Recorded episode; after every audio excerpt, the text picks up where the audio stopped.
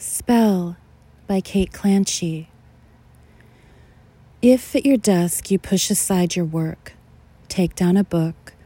turn to this verse and read, that I kneel there, pressing my ear where on your chest the muscles arch as great books part, in seagull curves, bridging the sea sounds of your heart, and that your hands run through my hair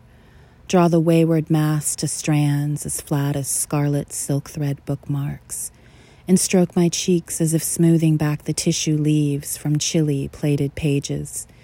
and pull me near to read my eyes alone. Then you shall see, silvered and monochrome, yourself, sitting at your desk, taking down a book, turning to this verse,